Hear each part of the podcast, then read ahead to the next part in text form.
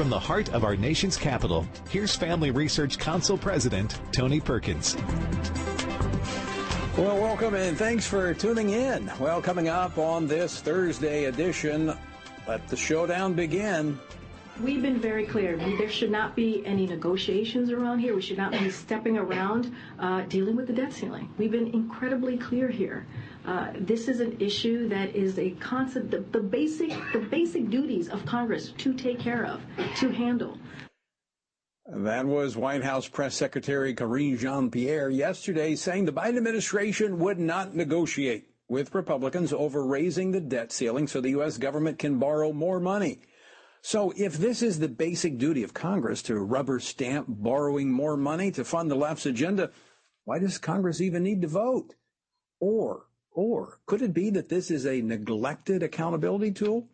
What are Republicans saying they want to see in exchange for raising, once again, the cap on borrowing? We're going to talk with Congressman Andy Harris of Maryland. He's a member of the House Appropriations Committee and a member of the Freedom Caucus. 22 state attorneys general have called upon the FDA to reverse its decision that would allow pharmacies to become essentially abortion facilities. Alabama AG Steve Marshall, who is leading the nearly two dozen AGs, says the decision by the FDA ignores both women's health and plain, straightforward federal law. General Marshall joins us later to explain.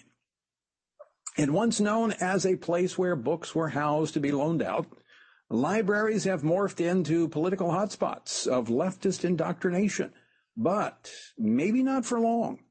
Prompted by the once unimaginable drag queen story hours in public libraries, pastors, inspired by the success of Kirk Cameron, are holding pa- pastor story hours. You know what? I like it. We're going to talk with one of those pastors, Dr. Owen Strachan, a little bit later here on Washington Watch. And I mean, it's so almost extraterrestrial to think about, quote, saving the planet. If you said that to most people, most people, they think you're just a crazy tree hugging, lefty, liberal, you know, do gooder, or whatever.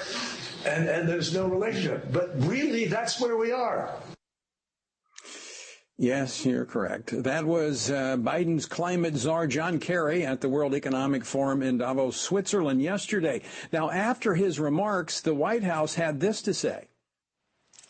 E.T. home phone.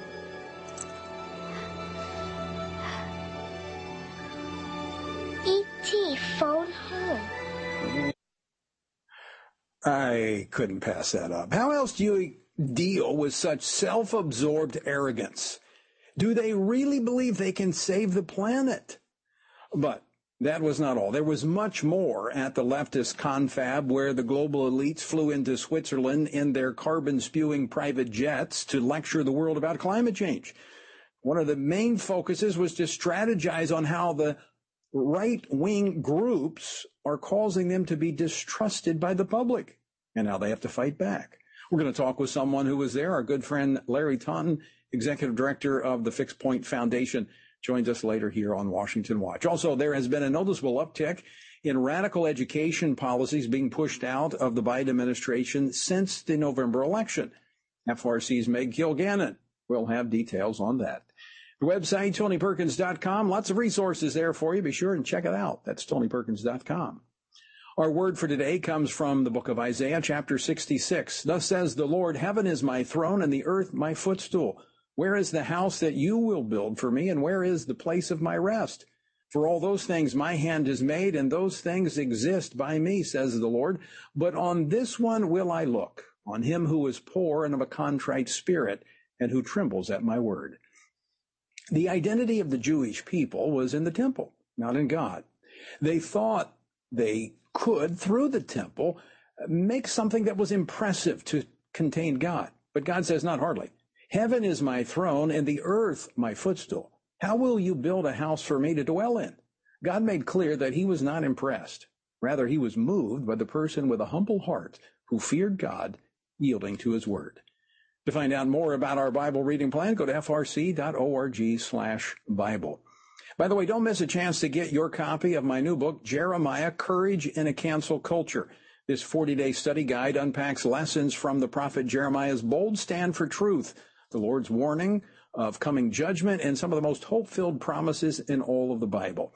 So, jumpstart your faith today. Text Jeremiah, that's J E R E M I A H, Jeremiah, to 67742. That's 67742 to download your digital copy of our study of the book of Jeremiah. The United States hit its debt limit today. The House of Rep- Republic, the House of uh, uh, Representatives, led by the Republicans, are continuing to push for spending cuts, even as President Biden refuses to negotiate, calling for Congress to raise the debt limit yet once again without any preconditions.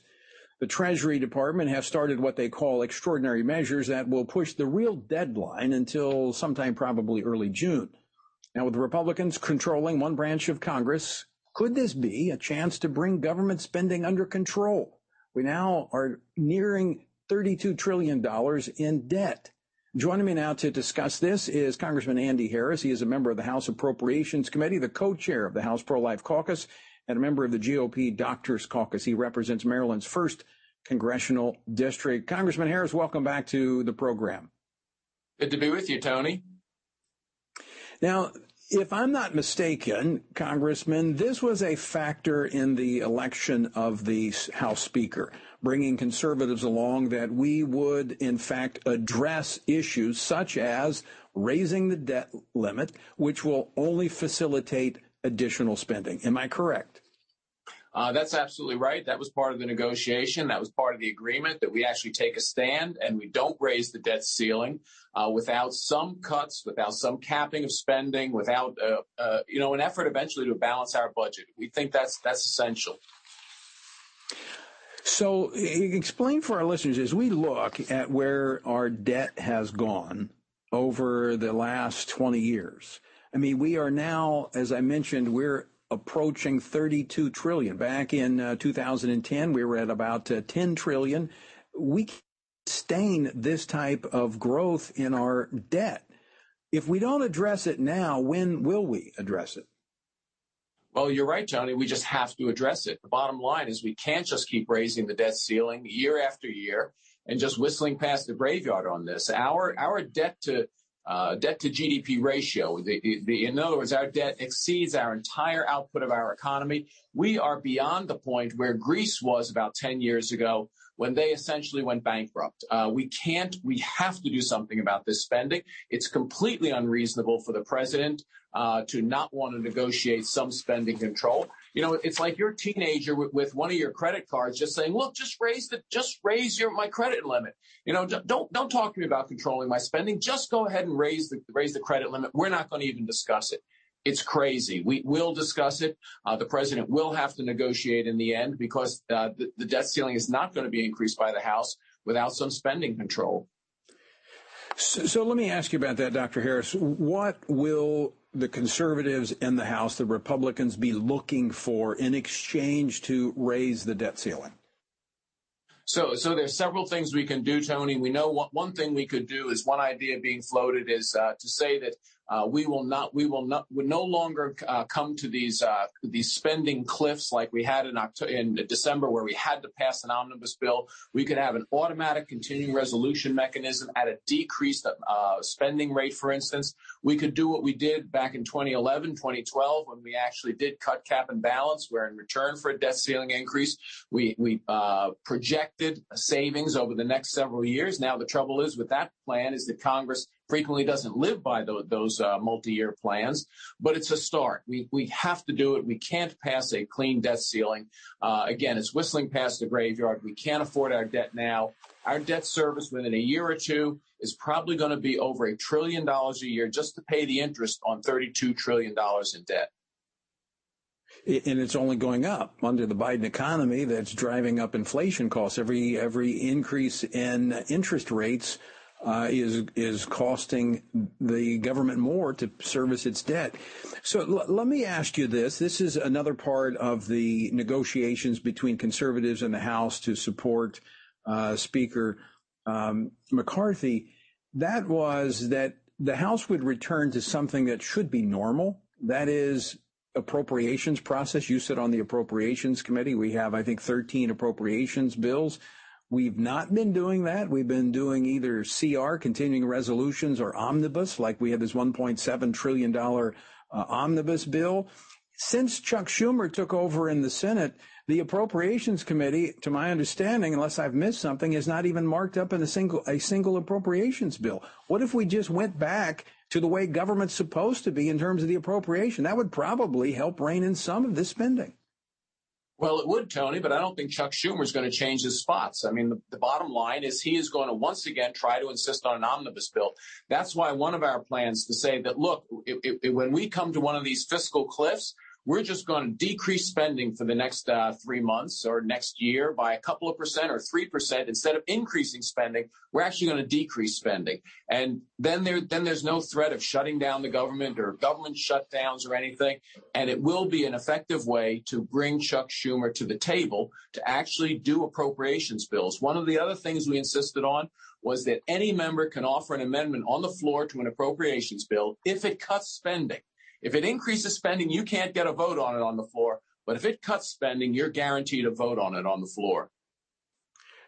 I have to say, Andy, this sounds like a very reasonable approach to a country that has spending that's out of control. I think this is the time to rein it in. But I want to ask you, how are you going to respond? And I say you, the Republicans, how are you going to respond to claims like this that came from the uh, White House press secretary yesterday? Listen to this. Play clip number one, please. They're threatening to kill millions of jobs and and 401k plans by trying to hold the debt limit hostage unless they can again cut social security, cut Medicare, cut Medicaid. Your response to that? Look, this is Mediscare all over. This is what the Democrats do. They try to scare people that somehow, uh, you know, th- those mean, nasty Republicans just want to, you know, push grandma over the cliff.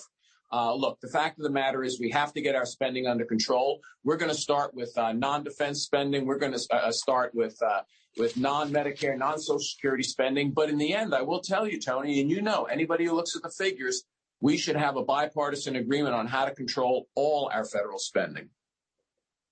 You know, uh, back in 2006, you had an unlikely ally. Um, then Senator Joe Biden voted against raising the debt ceiling, saying he was not going to support disastrous policies that were um, amassing and accumulating debt. Now that doesn't seem to be a problem for him. Well, Joe Biden has no problem with double standards, whether it's the debt or confidential uh, top secret documents in your possession. Yeah, good point. Dr. Andy Harris, always great to see you. Thanks so much for uh, joining us today. Thank you, Tony. You know, and of course, it wasn't just uh, Joe Biden who was against the debt ceiling increase back when President Bush, George W. Bush, was in the White House. Uh, Chuck Schumer also did so. In fact, Chuck Schumer was uh, head of the Democratic Senatorial Committee, and he ran campaign ads against Republicans like uh, Governor DeWine in Ohio for voting to raise the debt ceiling. Hmm. Interesting how this becomes such a partisan issue. But I will say the what the conservatives in the House were able to accomplish in the speaker's race and what the speaker agreed to is quite significant. As I said when that happened, this could be the first good thing we've had in government in a long time. All right, stick with us. More Washington Watch on the other side of this break.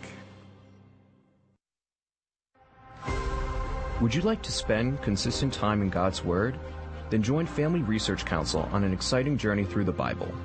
FRC's two year Bible reading plan helps you to approach daily Bible reading intentionally.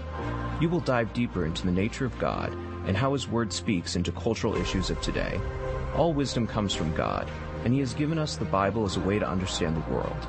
His Word is necessary in our lives, so much so that Christ said, We are to live on every word that comes from the mouth of God. He calls it our daily bread because we need it daily to sustain us and nourish us spiritually, just like food does physically. Start this adventure today with Family Research Council. When you sign up, we'll text you with daily passages and questions that help prepare you for conversations with your friends and family. To begin this journey, visit frc.org/bible.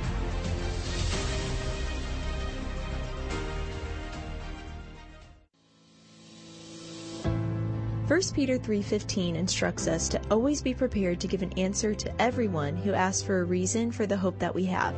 The mission of FRC's online Center for Biblical Worldview is to carry out that verse by training Christians to advance and defend the faith in their families, communities, and the public square, as now more than ever we need to be grounded in the truth of God's Word. The Center for Biblical Worldview provides amazing written resources for a wide range of relevant issues, including biblical stances on voting, religious liberty, abortion, marriage, and sexuality. Each of these topics comes as a free downloadable PDF version, abbreviated version, and Spanish translation, along with a prayer guide. To access this written series or to sign up for the Center for Biblical Worldview's monthly newsletter, visit frc.org/worldview.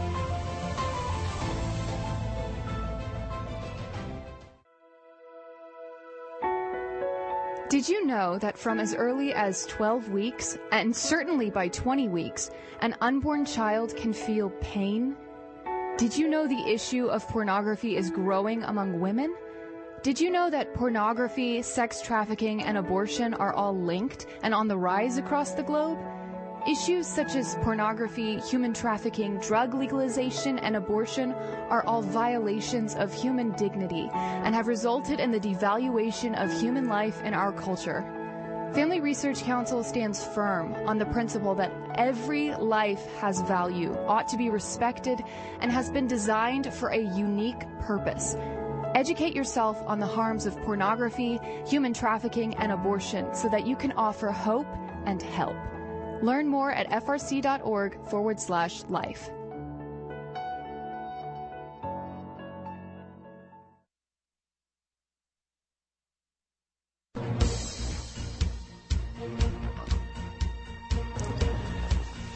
This is Washington Watch. I'm Tony Perkins. Good to have you uh, with us on this Thursday afternoon. The website is tonyperkins.com. All right, I've discussed this many times, and I'm going to continue to discuss it, and that is the decision, unilateral decision, by the FDA, Food and Drug Administration, to change its rules to allow pharmacies to sell chemical abortion pills. I mean, this essentially makes them abortion facilities almost on every corner.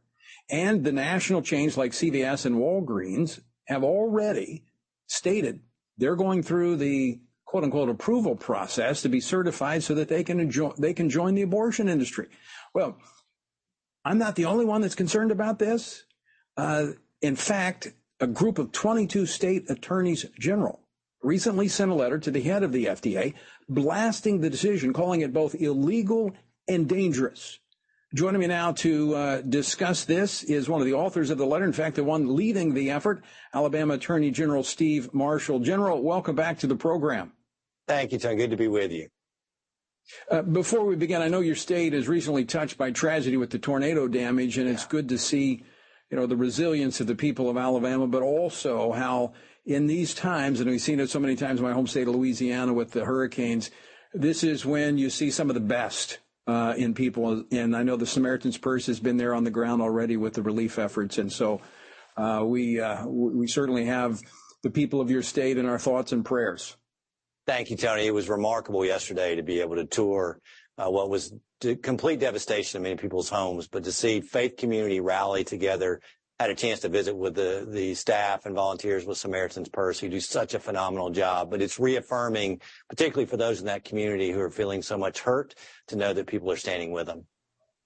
Yeah, and Samaritan's Purse is a great organization. Regarding your letter to the FDA, how did it come together for attorneys general from 22 states to be united like this?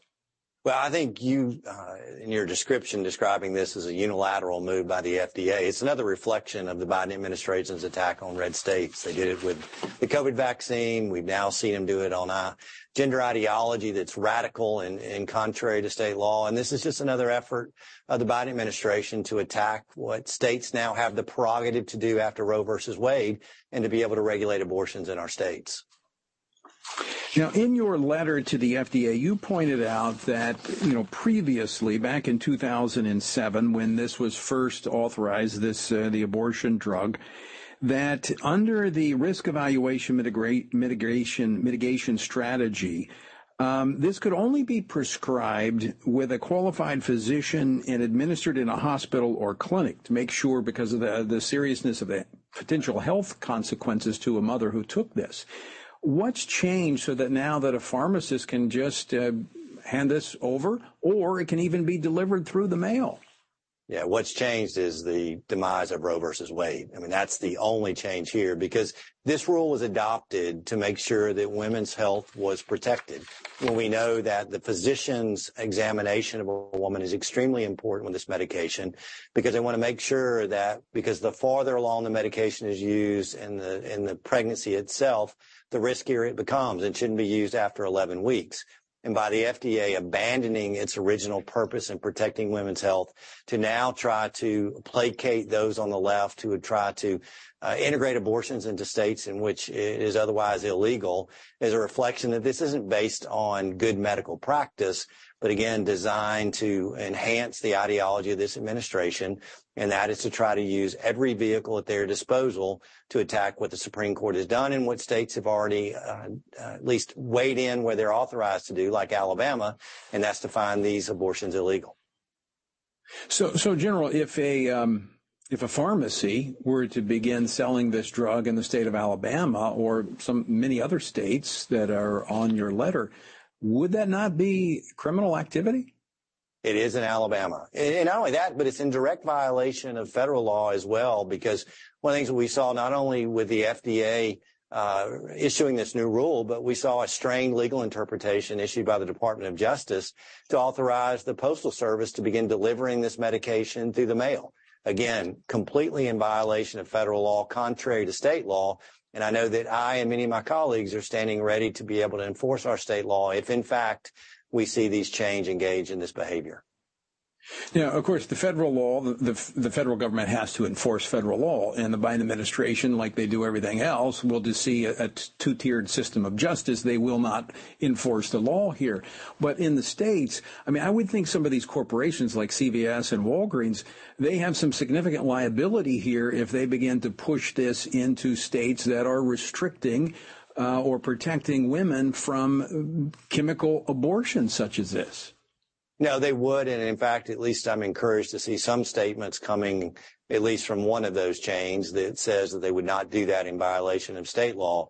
But the reality is the Biden administration is attempting to push every button at their disposal to encourage abortions across our country. And fortunately, we have a group of attorneys general willing to stand up and to be able to push back. And in fact, are prepared to take whatever steps are necessary to make sure that state law has its application here and not uh, somehow or another believe that we're preempted by federal law. Now, is there the potential of legal action to stop the FDA and this new rule and, um, that they've pushed forward? There is. And of course, in Alabama, there'll be the opportunity for criminal sanctions as well. You know, we have been very clear uh, from the very beginning, and Alabama proudly was the first state to be able to protect that child for all nine months in utero that we are prepared to go after abortion providers and those who aid and abet in those abortions, which would include the dispensing of these particular drugs uh, with criminal penalties. Alabama legislature has spoken very clearly on that, and as Attorney General, I intend to enforce the law. Well, General Marshall, I want to thank you for joining us today. And, uh, and again, this underscores the importance of having pro-life, pro-law abiding officials at the state level. Uh, if not, we will have no checks and balances against the federal government as we see right now that's completely out of control, ignoring uh, the, the plain law, as you point out in your letter. Absolutely right. And it's why I'm proud of my colleagues across the country. All right, General, good to see you again. Thanks so much for being with us. You too. You know, we've been talking about this for a number of years now, but you start to see elections for positions that really never got to the radar screen like attorney generals, uh, the attorneys general in the various states, but a very important role uh, because they are probably one of the strongest voices in keeping this administration in check. And of course, then you have election officers like the secretaries of states and other others that oversee state elections. Those are important roles to make sure we have election integrity and accountability. So every person that's on the ballot is important. So don't forget that. All right, don't go away. We're going to come back with some more Washington Watch when we take a look at Pastor Story Hours. It's a good idea. Don't Are you a university student?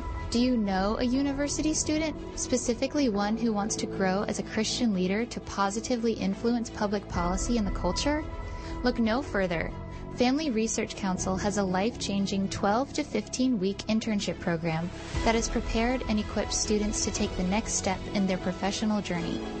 With a speaker series focusing on careers and callings, lectures from prominent conservative leaders, and weekly biblical worldview training, students will grow in personal and professional development.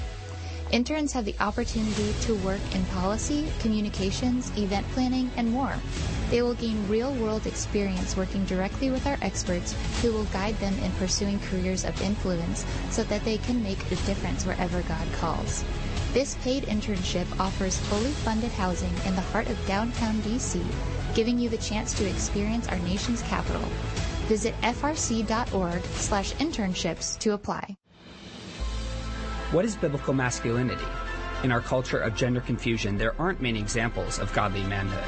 Men, husbands, and fathers need to find a model of godly manhood, leadership, and strength. But where can they find it in our culture? Stand Courageous Men's Ministry was created to help men find this model of godly manhood and to develop a strong biblical character, cultivate positive habits, build and rebuild relationships, and make commitments that will move men closer to God's good purpose and design men who will stand courageous. Join us at a Stand Courageous Men's Conference to discuss critical aspects of masculinity. These conferences are led by men who understand the issues men face. They unpack our role as a defender, provider, instructor, and battle buddy so that we can make an influence as a chaplain inside and outside the home. Learn more and find a Stand Courageous event near you at standcourageous.com.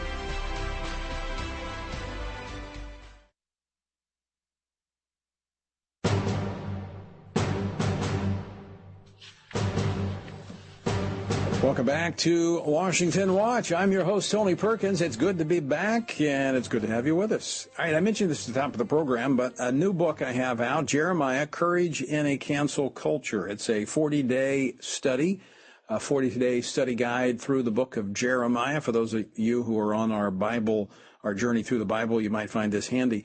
Uh, and if you're not, you still might find it handy. So if you'd like to get a copy, a digital copy you can download. Just text the word Jeremiah to 67742. That's 67742, the word Jeremiah. Well, speaking of books, as libraries across the nation continue to open the doors of their public, taxpayer funded facilities to host drag queen story hours, Christian leaders have decided to get in on the action as well. Pastors are hosting story hours of their own. And if the attendance at these events is any indication, there is a pent-up demand for exactly these kinds of Christian children's events. Joining me now to discuss this is someone who participated at a recent pastor story hour, Dr. Owen Strachan. He is a provost. He is the provost and research professor of uh, the theolo- of theology at Grace Bible Theological Seminary in Conway, Arkansas and he's a senior fellow at the Center for Biblical Worldview here at the Family Research Council. Owen, welcome back to Washington Watch. Thank you so much, Tony. Great to be here.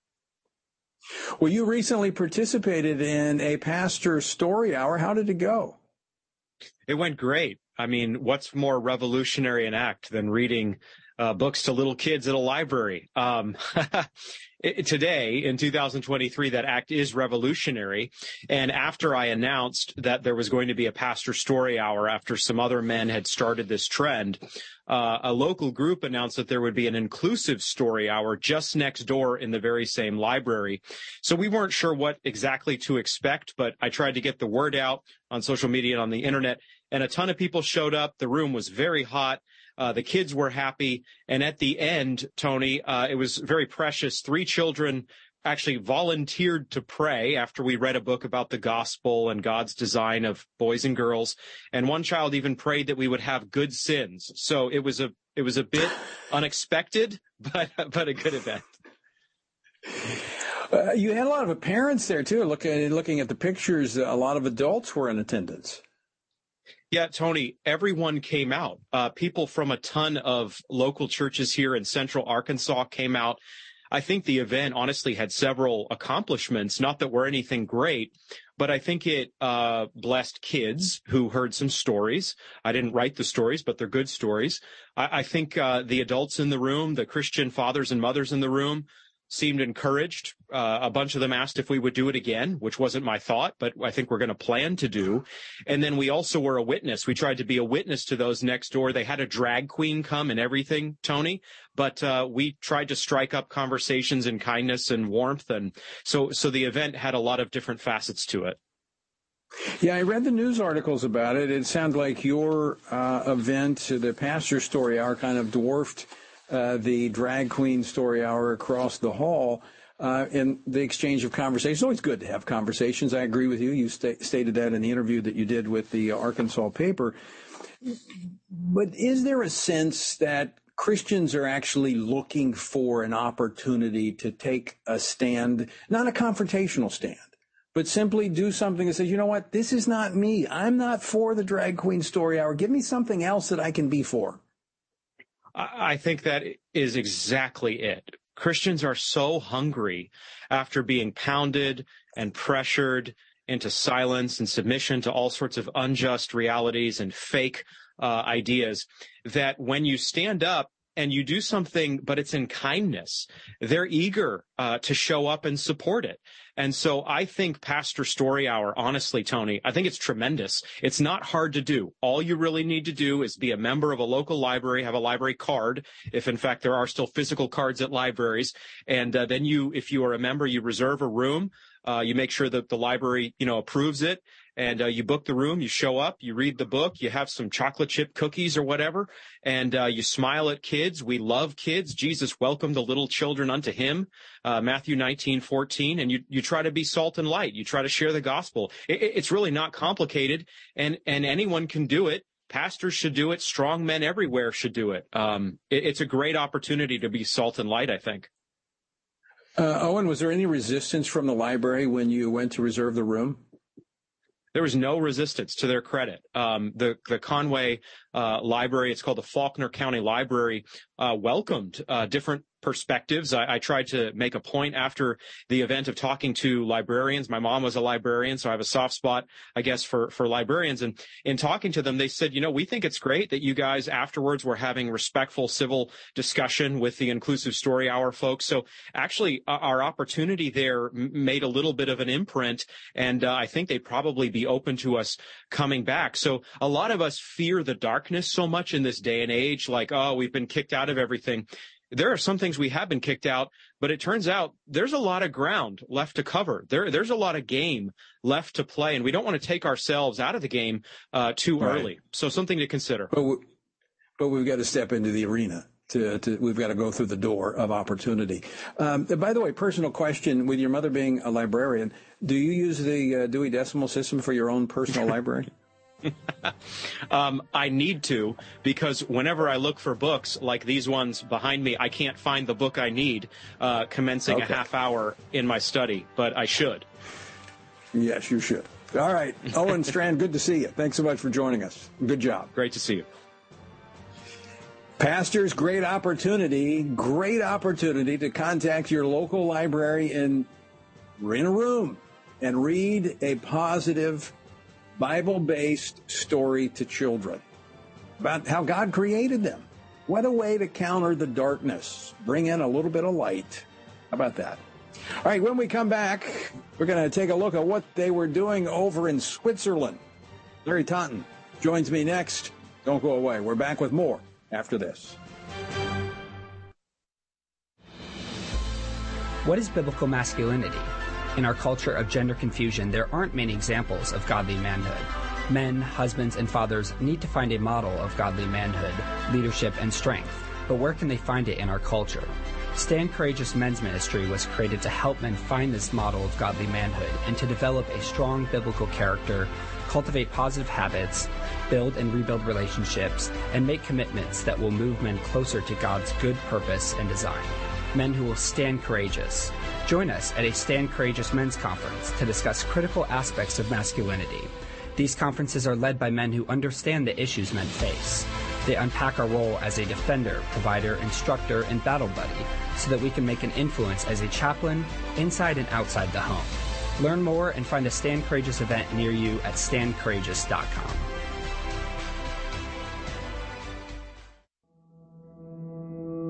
With the increase in tech censorship of conservatives and Christians, Family Research Council created a tech subscription platform to be sure we don't go completely dark due to censorship. It is important to us that we stay connected with you and that you stay informed. So if we get canceled, you can still access updates on faith, family, and freedom. How? Just text STAND to 67742 to sign up for our text alerts, and you will get FRC's content straight to your phone. Again, just text STAND to 67742 and you will get alerts on the biggest stories of the day. With just a simple text, always have access to our content and stay informed and connected with like minded community.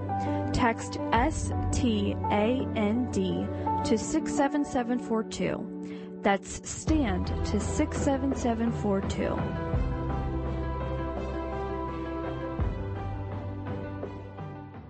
Are you a university student? Do you know a university student, specifically one who wants to grow as a Christian leader to positively influence public policy and the culture? Look no further. Family Research Council has a life changing 12 to 15 week internship program that has prepared and equipped students to take the next step in their professional journey. With a speaker series focusing on careers and callings, lectures from prominent conservative leaders, and weekly biblical worldview training, students will grow in personal and professional development. Interns have the opportunity to work in policy, communications, event planning, and more. They will gain real world experience working directly with our experts who will guide them in pursuing careers of influence so that they can make a difference wherever God calls. This paid internship offers fully funded housing in the heart of downtown DC, giving you the chance to experience our nation's capital. Visit frc.org slash internships to apply.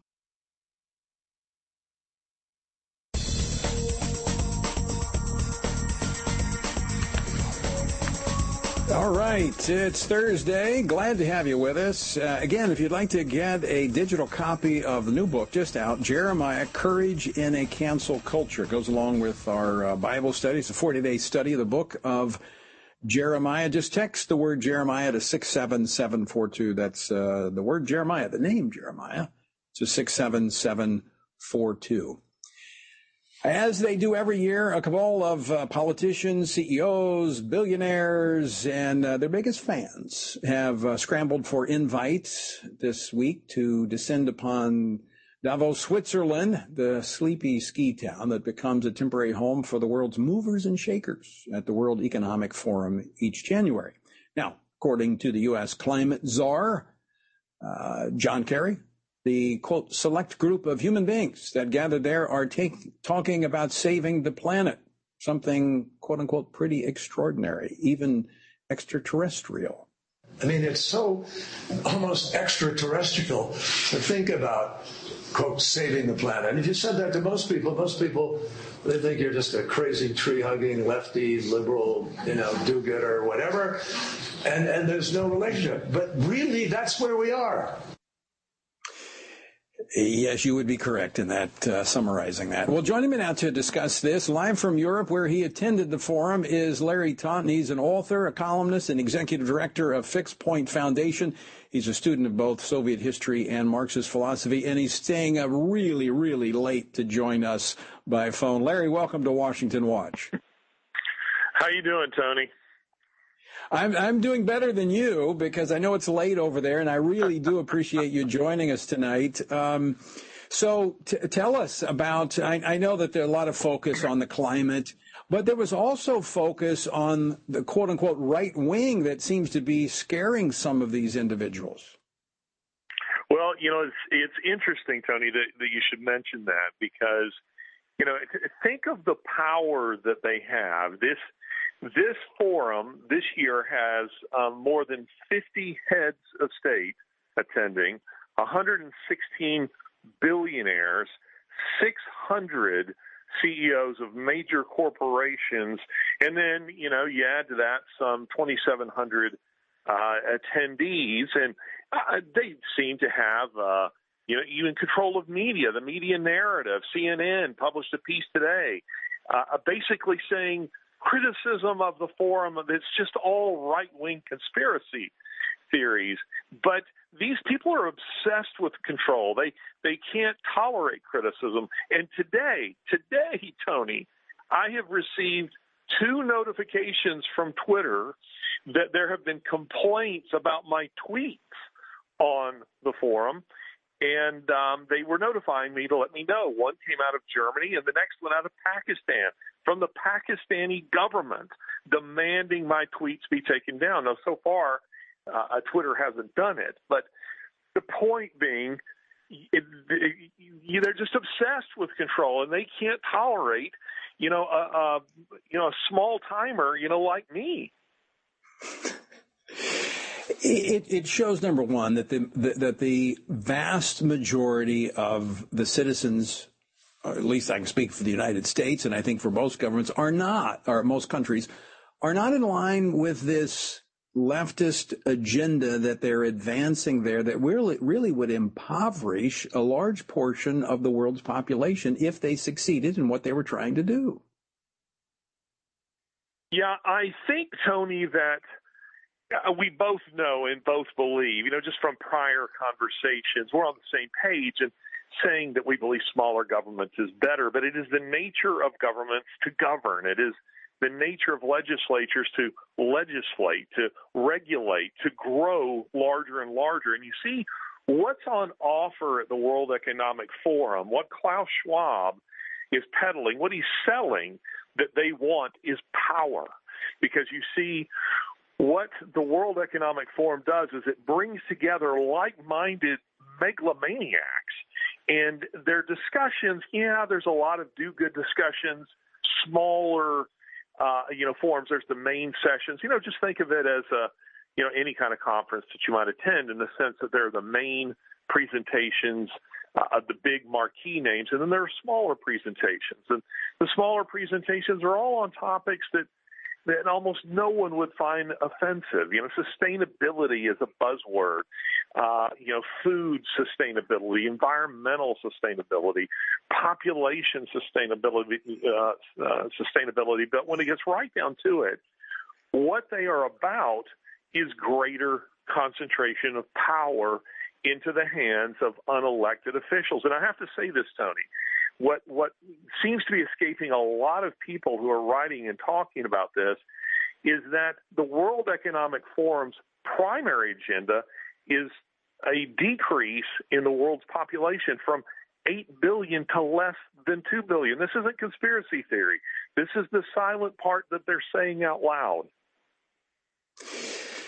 So let me ask you that uh, about that, uh, Larry. When you consider that, that conflicts with a, a, biblical worldview of the fact that children are a blessing from the Lord and, and, and, and we're, we're to procreate within the confines of marriage.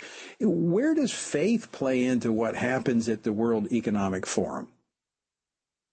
You know, uh, Tony, it's interesting. Um, I wasn't sure whether or not I'd go to the forum. I mean, can you can you get it all from afar? And uh, discussing it with my board, I finally decided, you know what, I am going to go because you just never know. There might be things that you glean from being there that you couldn't glean from not being there. And so many of the larger sessions and the discussions, you're going to get all that stuff. Yeah, in some ways, you'll know more of what's going on there than I do in terms of real time what's happening.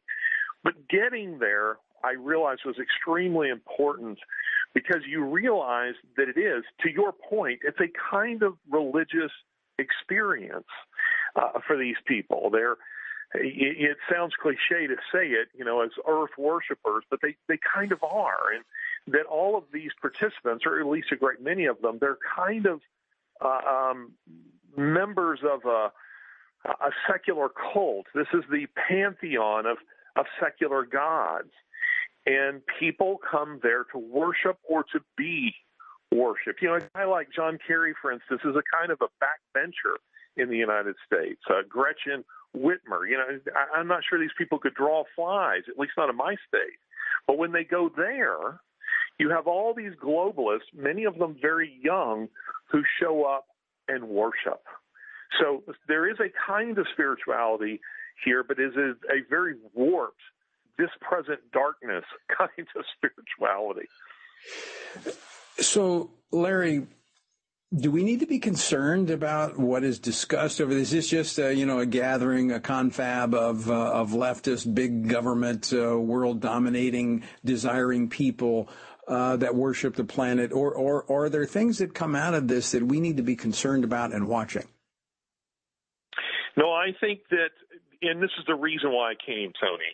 You know, Davos is not easy to get to. It's a it's a small ski town, fairly typical of the the, the ski villages you would find scattered throughout the Pyrenees and the uh, uh, the Alps. And you know, unless you have a private jet, which of course these people do, you know, they fly in in their private jets, and then they can't be bothered to drive from the Davos airport over to uh, you know to the sessions. They then take helicopters over. But a guy like me, you know, spent a day trying to get down into uh, this city that's you know nestled into the uh, into the Alps. And yeah, I think we need to be really concerned because while much of what is being said is just window dressing, and a lot of the attendees, they're there to sell technologies to government officials or you know other products or just to see and be seen you know like kind of rubbernecking as it were that goes on there you as a, as a former state trooper know what that's all about um, i think we need to be very concerned because they are very serious about these kinds of issues of giving the government greater and greater uh, AI, you know, control over individuals, and about reducing global population. You know, they they have been pushing, um, you know, kind of a global version of Planned Parenthood for decades now. And that's because they're firm believers that this is something that has to be done, quote unquote, for the good of the planet. Final question for you, and again, I, I do appreciate you staying up late over there in Europe to join us, uh, Larry. I know we've talked about a number of, of things that you observed while you're there. It, was there one thing in particular that you just w- was shocking or stunning to you that you witnessed or saw or heard? Not really, nothing that was shocking, but there are things that by being here that I did learn, and and there are things that that concern me um, a great deal. Rather than coming and you know paying the you know outrageous you know fees to attend the actual sessions, what I decided to do, Tony, I got this idea from reading a book called Davos Man by Peter uh, Goodman, who's who's not a believer, and I don't necessarily recommend the book, but I did get a few things from the book, and he had said, you know, the real discussions aren't taking place in the sessions; they're taking place in hotel lobbies and coffee shops and uh, in in a variety of other places. So that's what I did, Tony. I came and I just kind of was a fly on the wall in some of these other places where you know individuals are hanging out, and sure enough uh, what I what I could see in a really big way is you see the World Economic Forum um, has been pushing and recruiting youth from around the world. You know, they use they use the language mm. of uh, excuse me of inclusivity that is typical of the left. You know, we want to hear, but but what it really is, and I don't think this is too strong to say this. It's kind of like the old Soviet pioneers or the Hitler Youth. It's heavy heavy indoctrination. And you see these young people going around wearing these ridiculous, you know, you know, hats like I'm a global citizen, or they're wearing their uh, or carrying their World Economic Forum, you know, swag. And you realize that they're finding meaning in this because it's it's a it's being part of something that's much bigger than yourself, and in that sense, it's very heady uh, uh, to them, and they're being sold what you and I both know, you know, having seen this movie before, its inevitable end is hopelessness. Its inevitable end is disillusionment because the World Economic Forum can't deliver on its promises. It can't deliver on happiness. It can't it can't deliver on any kind of authentic hope. But these young people all buy into it in a big way. Wow, amazing. Uh, Larry, great to talk with you. And again, I do appreciate you staying up late to, to join us there from Europe and uh, look forward to uh, seeing you again real soon. Listen, Tony, always good to be with you, and I apologize that I'm not not ready, uh, uh, you know, to go a little bit longer. I, I, you know, the more I do these trips, the more I the the, the jet lag hits me. The older I get, and I have, you know, from about seven o'clock on tonight, I just have felt like I was shot with a uh, you know, a, a dart gun. uh, completely understand. Been there, done that. Uh, Larry, take care. All right, brother.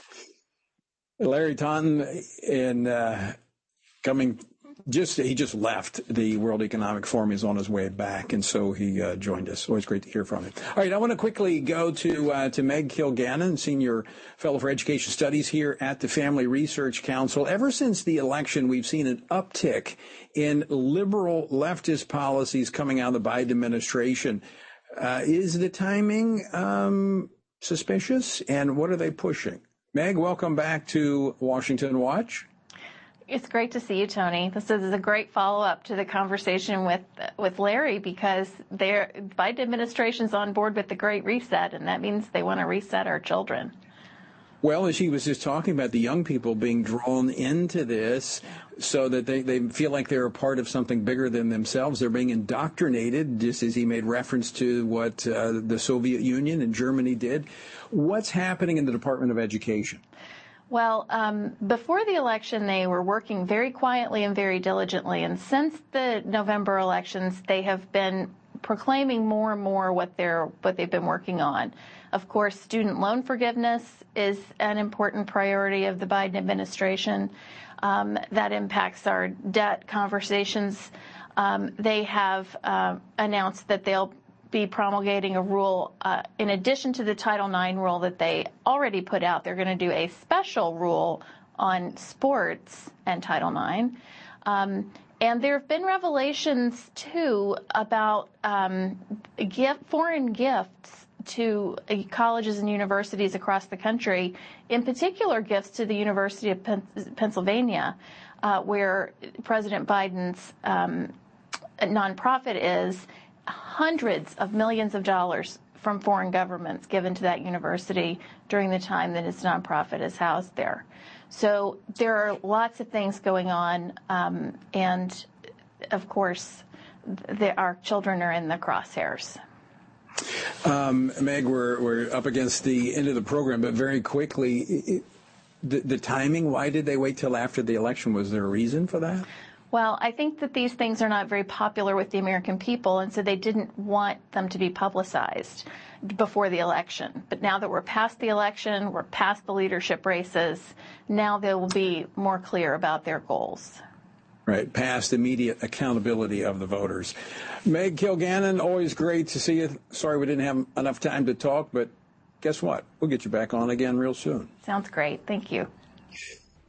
Well, out of time for the program today, folks, but I want to thank you for joining us as well. It's always great to have you as a part of Washington Watch. If you missed anything, you can find it all at tonyperkins.com. Be sure and use that as a resource.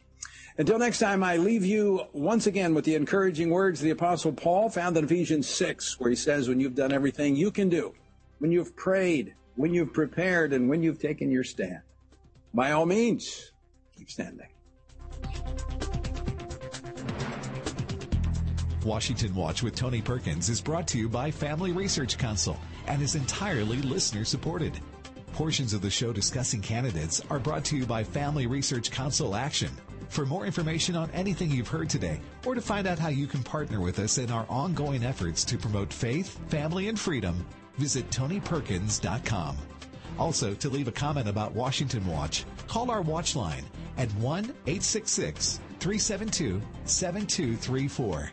That's 1 866 372 7234.